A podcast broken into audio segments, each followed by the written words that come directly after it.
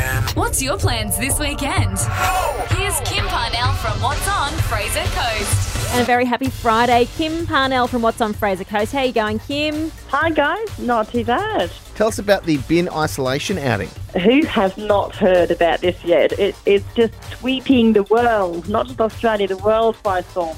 And I must say that my husband actually did it this morning, but I'll tell you about that shortly. So, um, let's face it, our bin goes out more than we do, doesn't it? Hmm. so it's about dressing up and having a bit of fun. And gee, there's been costumes, everything from fairies, Audrey Hepburn. I think I saw somebody in a mankini this morning that I can't forget. You can't unsee that, can Yeah, you? No, that's it.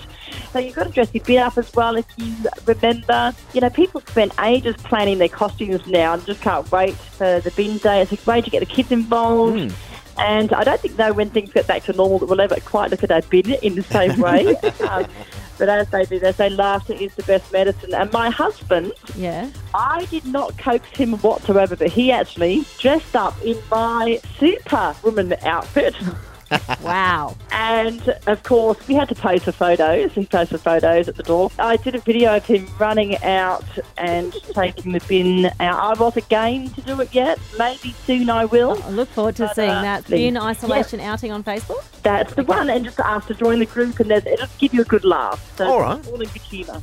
Okay. And the Howard Police have come up with a good idea. Yeah, they've got a great Facebook page, the Howard Police Station. They are asking primary school age kids from across the Fraser Coast to create artwork that will help to spread important messages about how police and the community can work together to keep the community safe. So the winner will get to experience what it's like to be a police officer with a personal tour of the Howard Police Station once the health crisis is over, of course. Ah. So for all of the details, just pop across to the My Police Howard Facebook page. Okay, and tell us about the Isolation Beetle project. do people are coming up with some good ideas. You know, I'm sort of loving this. Just seeing it changes every day. People just are coming up with so many wonderful ideas. So the isolation beetle bug is a creative challenge for those isolated due to coronavirus, whether young or old. So you get to make an isolation beetle each day from recycled and repurposed materials. Everyone is encouraged to join in and have some creative fun. But there's some really cool creations, and they also provide different themes for the day and different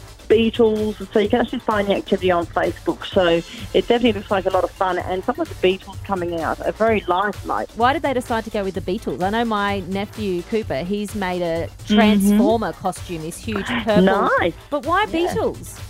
I'm not 100% sure. Yeah. But, I mean, I suppose, you know, uh, maybe she, the organiser loves beetles, you know. She actually does craft workshops and things like that. So uh, she's actually offering this as a free service and, you know, doing it online with people and showing them how to do it. So Cool. they just look so cool. Yeah. Excellent. And if you've got anything like this to tell Kim about, what's on frasercoast.com.au is the place to go. Thanks, Kim. Thanks, guys.